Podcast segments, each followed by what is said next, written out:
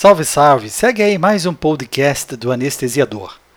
Anestesiologistas, os líberos da equipe médica. Dr. Stinson, anestesiologista da Mayo Clinic Health System, publicou um belo texto no site Anesthesiology News, focado em notícias e novidades da especialidade. Ele afirmou que nossa especialidade, anestesia, sofreu uma crise de identidade na última década. Somos o capitão do navio ou é esse a patente do cirurgião? Quem é o responsável pelo cronograma cirúrgico?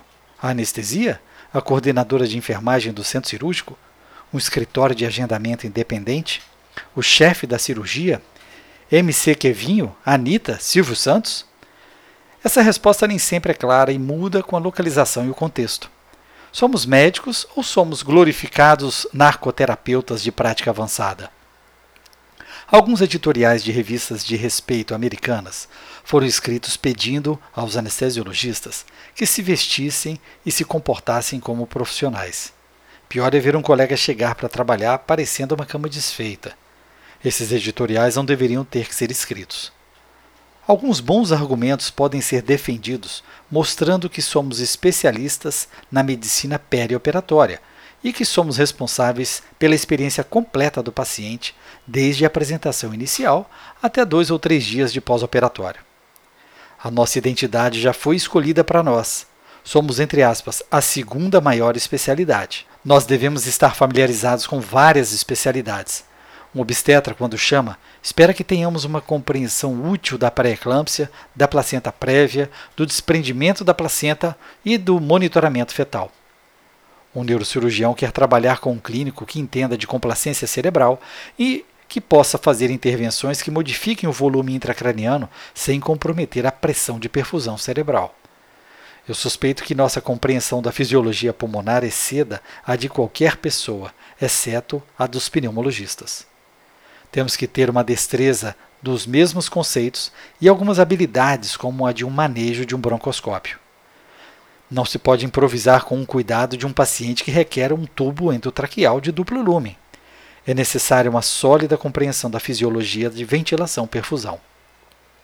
Você prefere que um anestesiologista gerencie seu ventilador e trate sua asma ou um pneumologista realize seu ato anestésico?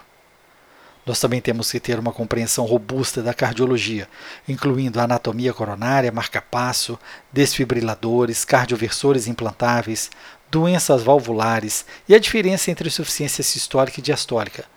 E frequentemente é esperado que coloquemos e possamos interpretar uma sonda de ecocardiografia transesofágica. Quando um colega ortopedista nos chama para dizer que ele tem uma fratura aberta, ele sabe que conhecemos a importância dos minutos e também espera que conheçamos a diferença entre uma fratura de quadril subcapital de uma intertroncantérica. Os cirurgiões gerais querem que entendamos a fisiologia de uma víscera perfurada e que possamos instituir decisões adequadas de transfusão em pacientes traumatizados. Nós, é claro, temos que entender a medicina interna. Artrite reumatoide e diabetes causam distúrbios autonômicos e fisiológicos que os anestesiologistas devem entender e se antecipar. Há muitos outros exemplos, e vocês, colegas anestesistas, anestesiologistas e anestesiadores, provavelmente se reconhecerão no punhado de exemplos fornecidos até agora. Os anestesiologistas são os líberos da medicina, nem tão vorazes e atacantes quanto os cirurgiões, nem tão na defesa como os clínicos. Somos capazes de bater bola em várias outras especialidades, de uma forma que pode não ser recíproca, e podemos nos orgulhar disso.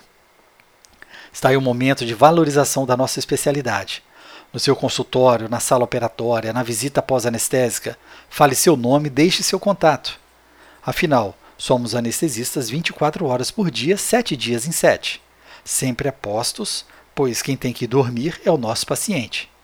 E completando o belo texto do Dr. Stinson, fazer dormir é fácil, difícil é acordar bem. Fique ligado nas redes sociais Medicina do Conhecimento, no Facebook e Twitter e acesse o nosso site medicinadoconhecimento.com.br.